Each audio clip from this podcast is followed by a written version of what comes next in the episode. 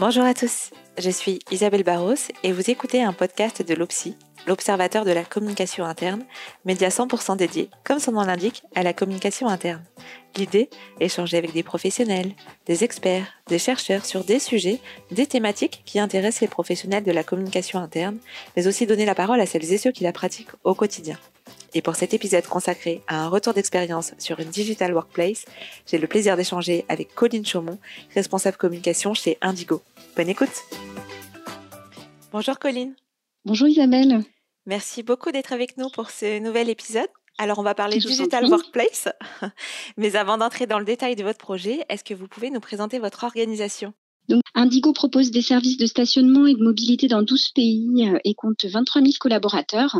Nous gérons près de 5500 parkings pour 2 millions 4 euh, places de euh, véhicules et 2130 euh, km de voirie environ. Donc ce qu'il faut savoir, c'est que entre 70 et 80% de nos effectifs dans le monde réalisent un métier qui est un métier de terrain. Donc nos agents, nos techniciens, nos voituriers et n'ont pas de poste de travail personnel. Donc je suppose que tout l'intérêt va arriver maintenant par rapport à, ce contexte-là. Et si on s'intéresse de près du coup à votre projet de digital workplace, euh, finalement dans quel contexte est-il inscrit et à quels objectifs ou besoins fallait-il répondre? Bah déjà, il y a cet enjeu de, connecter euh, tous nos collaborateurs, notamment ceux qui sont nos collaborateurs de terrain, voilà, à l'écosystème de l'entreprise. On avait aussi un écosystème très éclaté avec de multiples outils, parfois dupliqués par pays, c'est-à-dire qu'on avait un outil d'un côté pour diffuser de l'actualité du groupe, on avait euh, de la documentation disséminée un peu partout sur différentes plateformes, on avait des outils métiers aussi, euh, euh, voilà, disséminés dans tous nos pays. Et tout ça, bien sûr, qui est lié à notre modèle de, croissance, hein, de croissance externe dans nos différents pays. donc, on avait un, gros enjeu d'harmonisation de, de ces outils et de connexion de ces outils. Nous avions aussi des comptes utilisateurs différents pour chaque outil, très peu de SSO, très peu euh, accessible avec le compte Office 365 de l'entreprise. Donc pour les, nos utilisateurs, euh, ce n'était pas le plus, euh, le plus pratique. On avait aussi peu d'interactions et d'échanges, de la difficulté à récupérer de l'information, avec une culture ingénieur forte, donc qui est très centrée sur le savoir-faire et, et, peu sur le faire savoir. Donc cet enjeu de récupération de l'information était très important et aussi euh, très peu d'accessibilité à l'information en mobilité, donc avec notre public terrain, des difficultés à voilà à les, connecter euh, à l'information du groupe et à la documentation du groupe. Donc on avait des collaborateurs qui perdaient du temps pour trouver de l'information, leur documentation, qui perdaient du temps pour se connecter, et on avait aussi un manque de cohésion et de culture groupe.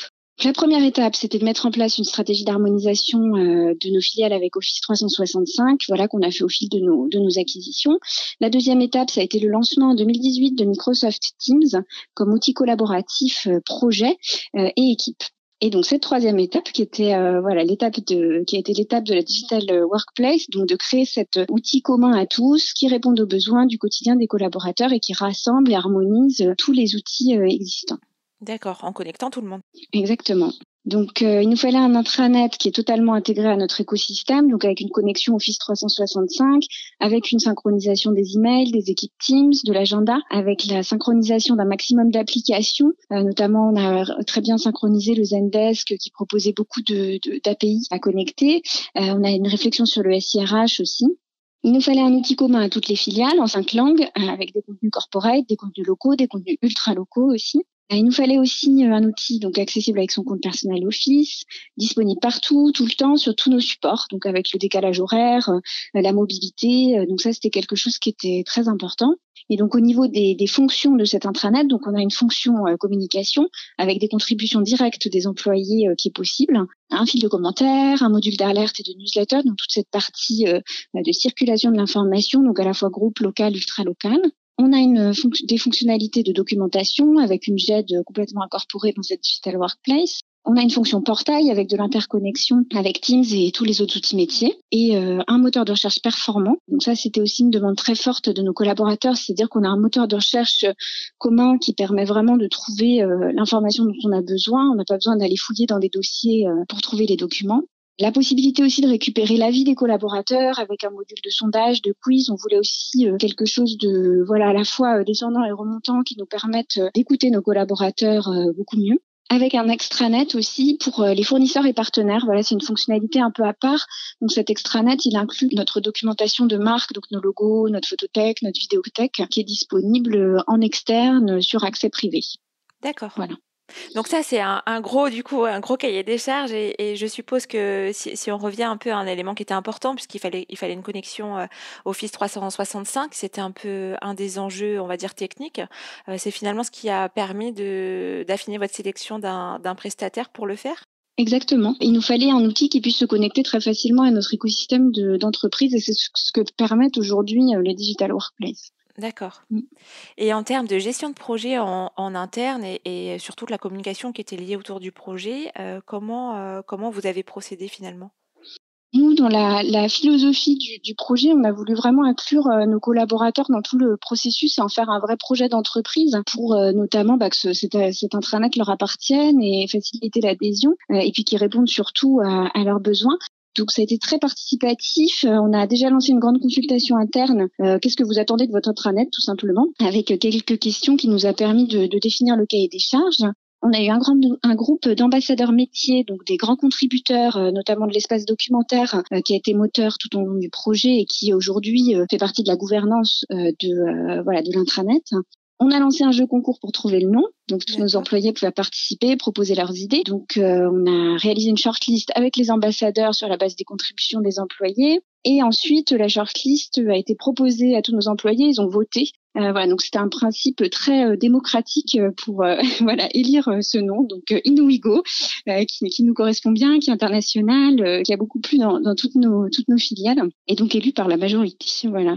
Et donc, euh, on a aussi eu un groupe euh, d'ambassadeurs testeurs, donc représentatifs de nos différents métiers, un peu avant le lancement, euh, à qui on a envoyé le pilote pour réceptionner les retours, s'assurer que la plateforme fonctionnait de, de, partout. Donc, ça a été très très collaboratif et avec un projet très impliqué aussi dès l'amont.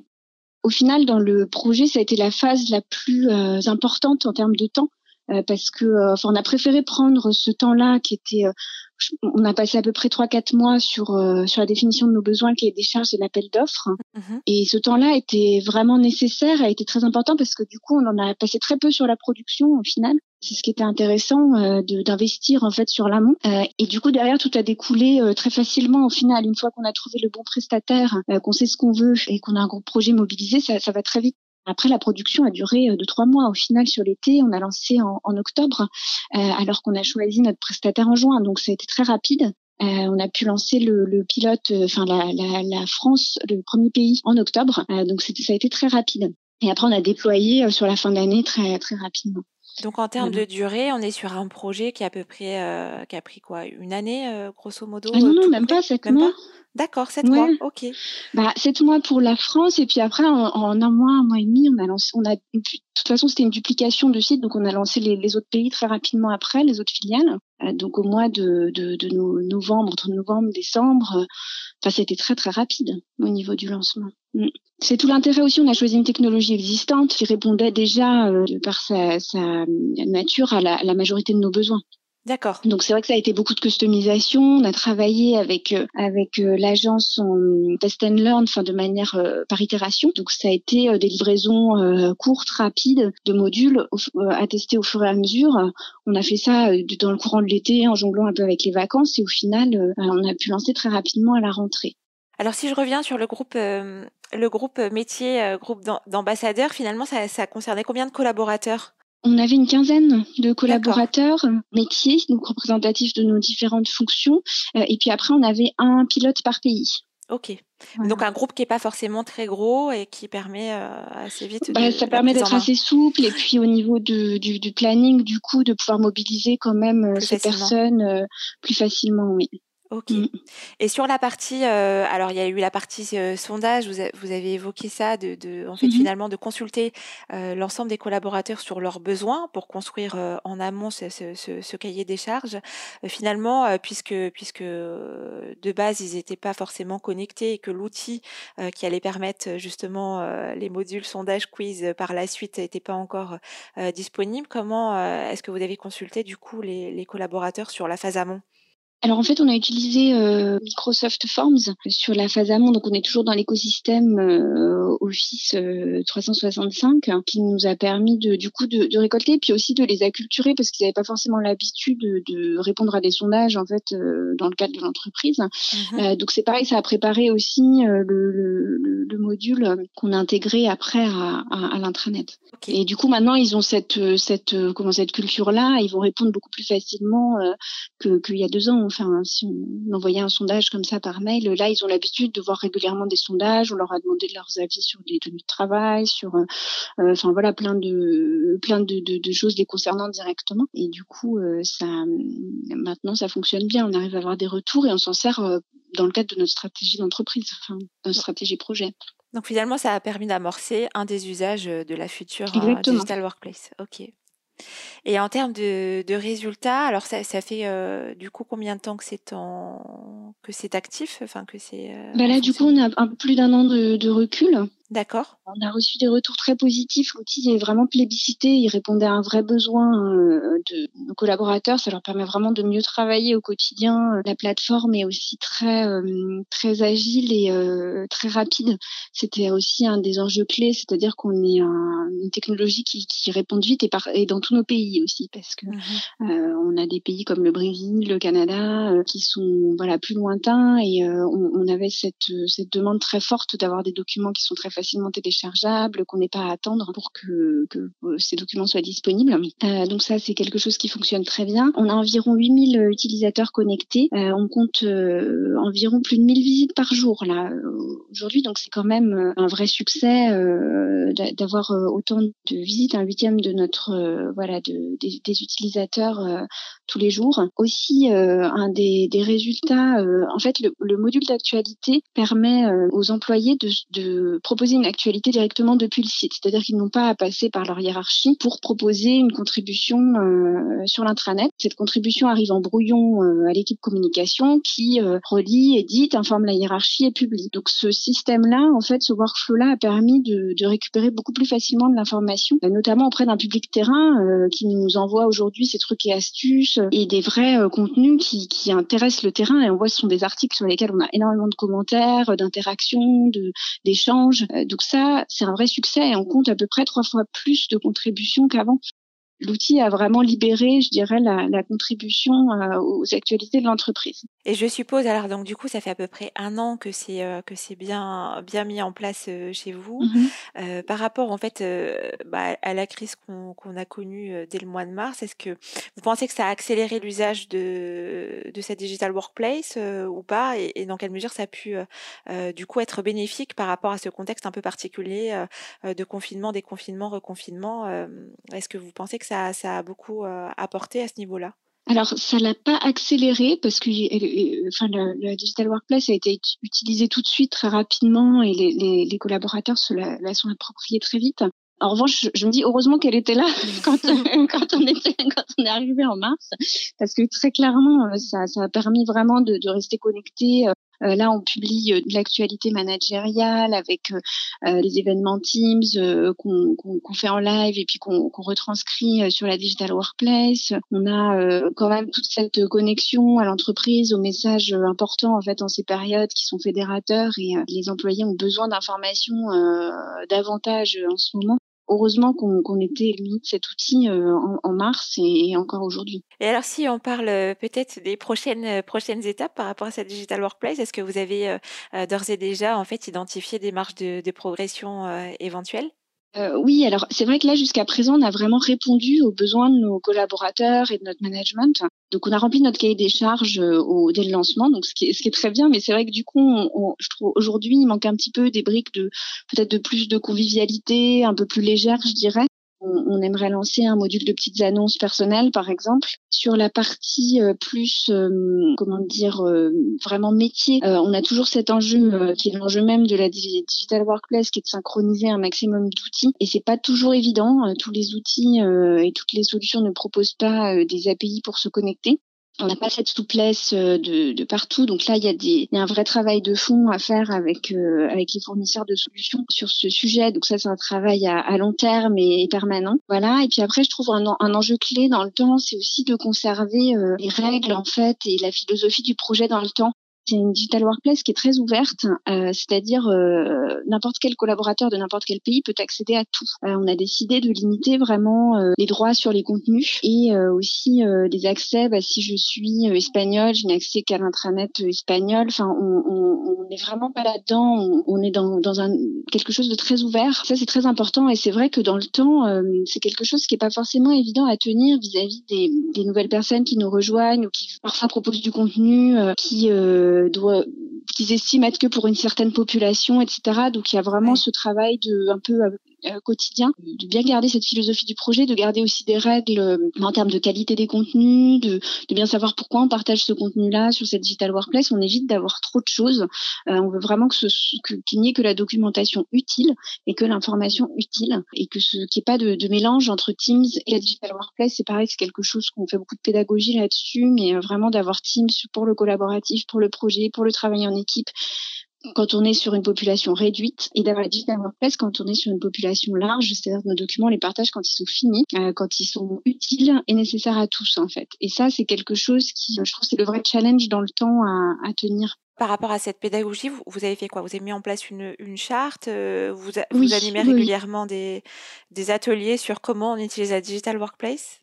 Eh ben, les deux, exactement. En fait, euh, ben, on a une, un document euh, comment bien contribuer euh, à, la, Inuigo, sur Inuigo, donc avec les règles de nommage de fichiers. quand ben, il y a des certaines créations de dossiers sur des menus racines, ben on, ça passe ça passe par la communication. On a des, on essaie de se réunir, je dirais tous les tous les au moins deux fois par an. Bah, au départ, on se réunissait plus régulièrement au lancement, puis là, on va plus faire tous les tous les trimestres. Et après, euh, en fait, euh, aussi le, le, comment dire, l'accueil des aussi des nouveaux contributeurs est important. C'est-à-dire quand il y a bah, les personnes changent de poste, euh, donc la gouvernance évolue hein, au, au, fil des mois. Mmh euh, et donc dès que j'ai un nouveau contributeur, je, je, passe un peu de temps avec cette personne pour bien lui présenter bah, bah, comment, on, voilà, quelle est notre, quelle a été notre stratégie, comment ça, ça fonctionne, quels sont, voilà, les, les, les grands principes à, euh, donc ça c'est un temps qui est aussi pareil important pour garantir une pérennité de l'outil, d'avoir des contenus à jour, d'avoir des contenus de, qualité euh, qui, sont euh, voilà utiles et nécessaires. Donc finalement, même si bon, voilà, ça a été un projet qui s'est mis en place assez assez vite, il y a une certaine simplicité, mais on sent quand même derrière qu'il y a quand même un très gros travail de réflexion, de structuration de l'information, etc. quels ont été pour vous dans ce dans ce projet les facteurs clés de succès? Bah, le fait de passer du temps en amont pour bien définir le besoin euh, et répondre de manière efficace, ça, ça a été vraiment clé. En fait, ce n'est jamais du temps perdu, le temps qu'on passe à, bien savoir ce qu'on veut. Donc ça, clairement, euh, pour moi, ça a été le grand, euh, quand même le, le, grand plus de, de ce projet le fait que euh, on ait vraiment travaillé sur la simplicité d'accès, donc euh, avec le SSO, avec la mobilité, c'est clé pour notre euh, notre personnel terrain. Ils plébiscitent vraiment le fait que tout soit interconnecté. Ils se disent au moins on cherche quelque chose, on vient là, c'est l'outil de référence. J'arrive, j'ai tous mes mails, j'ai tout au même endroit. Ça, c'est quelque chose qui est de, vraiment le, le, concept de digital workplace, qui est surtout quand on est sur un public terrain, est hyper important la capacité de réponse de la, de la plateforme aussi, avoir un outil très rapide et aussi bah, l'implication des collaborateurs. Je pense que ça, ça a été clé pour l'adhésion. Pour du coup, c'est leur intranet, euh, c'est eux qui ont choisi le nom, c'est euh, eux qui ont, qui ont presque fait le cahier des charges. Enfin, donc, donc ça, clairement. Enfin, on n'a même pas eu besoin vraiment de plan d'adoption et de, de, grosses campagnes de communication au final euh, pour qu'ils soient utilisés. Quoi. Et du coup, si on prend un peu la question inverse, finalement, quelles quelle difficultés vous avez pu rencontrer à ce, à ce propos? Euh, bah, c'est la difficulté d'interfacer euh, certains outils euh, métiers qui n'ont pas cette culture-là, qui travaillent de manière plus plus cloisonnée. Je vais pas citer de, de, de, de cas en particulier, mais euh, c'est vrai qu'on voit qu'il y a des solutions qui qui naissent et qui se développent vraiment un peu en CEO et qui n'ont pas cette culture de l'ouverture, d'aller s'interconnecter avec d'autres outils. Et, ça, je trouve que c'est un vrai frein aujourd'hui et la gouvernance dans le temps, ça c'est le gros, quand même le gros challenge euh, après, d'assurer que les ambassadeurs tiennent leur rôle euh, au fil des passations notamment. Euh, je trouve que c'est le plus, euh, le ouais quelque chose sur lequel il faut, voilà, qu'il faut intégrer quand même dans la dans le suivi du projet, enfin dans le suivi du, la pérennité, de l'outil mm. et la pérennité. C'est souvent ce qu'on oublie d'ailleurs dans les projets de com, c'est le mm, après. Mm, voilà. non mais c'est vrai qu'il y a voilà, il y a vraiment quelque chose qui vient s'inscrire dans la durée, au-delà, je dirais, de l'animation éditoriale, de, mais vraiment de, de bien garder l'esprit, euh, l'esprit du projet et le et de d'être assez intransigeant et exigeant en fait euh, sur les règles qu'on s'est fixées. Alors du coup, si vous aviez un conseil à donner à vos pères qui souhaitent mettre en place une digital workplace euh, dans les semaines ou mois qui viennent, euh, qu'est-ce que ce serait comme conseil?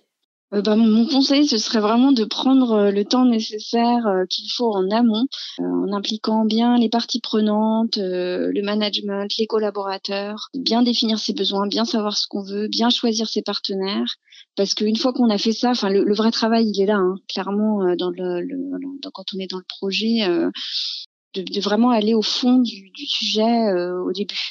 Mmh. Euh, parce que si on fait bien ça, euh, le reste suit. Donc ne pas finalement ne pas se précipiter quoi quelque part. Prendre le temps. enfin, le fait vraiment d'avoir ces grandes consultations, enfin, nous, on avait plus de, de 600 répondants à notre première consultation. Enfin, je veux dire, du coup, personne ne remet en cause, en fait, les choix du, du projet. Mmh. Quand c'est comme ça, quand on dit il y a 600 personnes qui nous ont dit qu'ils voulaient avoir un moteur de recherche efficace, bah, quand on lance un outil avec les moteurs de recherche en énorme au milieu, personne ne remet ça en cause puisque c'est ce qu'on nous a demandé quand on a euh, des, des collaborateurs euh, qui nous demandent que tout soit rassemblé au même endroit, qu'on propose un grand euh, un grand pad d'application avec des choses interconnectées, enfin du coup ça ça ça plaît tout de suite. On se dit ah bah j'ai été écoutée quand j'ai demandé ça. je veux dire et du coup ça enfin ça crée quelque un cercle vraiment c'est vraiment un cercle vertueux je trouve cette et, et c'est assez implacable quoi. Du coup tous les choix sont sont beaucoup plus faciles on n'a pas, il n'y a pas de validation. Enfin, moi, j'ai pas le sentiment. On, a partagé en fait des choses en réunion, même avec le management. Je veux dire, je n'ai pas eu de réunion de validation au final hmm. sur ce projet. C'est, c'est, euh, je veux dire, à un moment, bah, le nom, il a été choisi par les collaborateurs. Personne n'a jamais remis en cause le nom. Hmm. enfin, du coup, non, mais je veux dire, il n'y a pas eu de débat. Du coup, c'était pas. Euh, euh, enfin, du coup, on est dans des choix qui sont assez implacables et, et ça facilite énormément, énormément les choses derrière. Bon, bah super, alors on retient ça. Voilà. Prendre le temps et, pas, hésiter, euh, pas hésiter à faire du participatif euh, sur, euh, sur de tels projets. Bon, en tout cas, merci beaucoup, Colline, parce que c'est des, des, précieux conseils que vous nous avez donnés et puis un beau retour d'expérience. Merci infiniment. Merci, Isabelle. Ce podcast est maintenant terminé. Merci beaucoup pour votre écoute. Le lien et la synthèse de l'épisode sont disponibles sur le site de l'OPSI, obs-ci.fr, rubrique podcast. Si vous souhaitez réagir à cet échange, proposer des sujets ou participer à un épisode, une adresse mail, contact at obs-ci.fr. À très bientôt.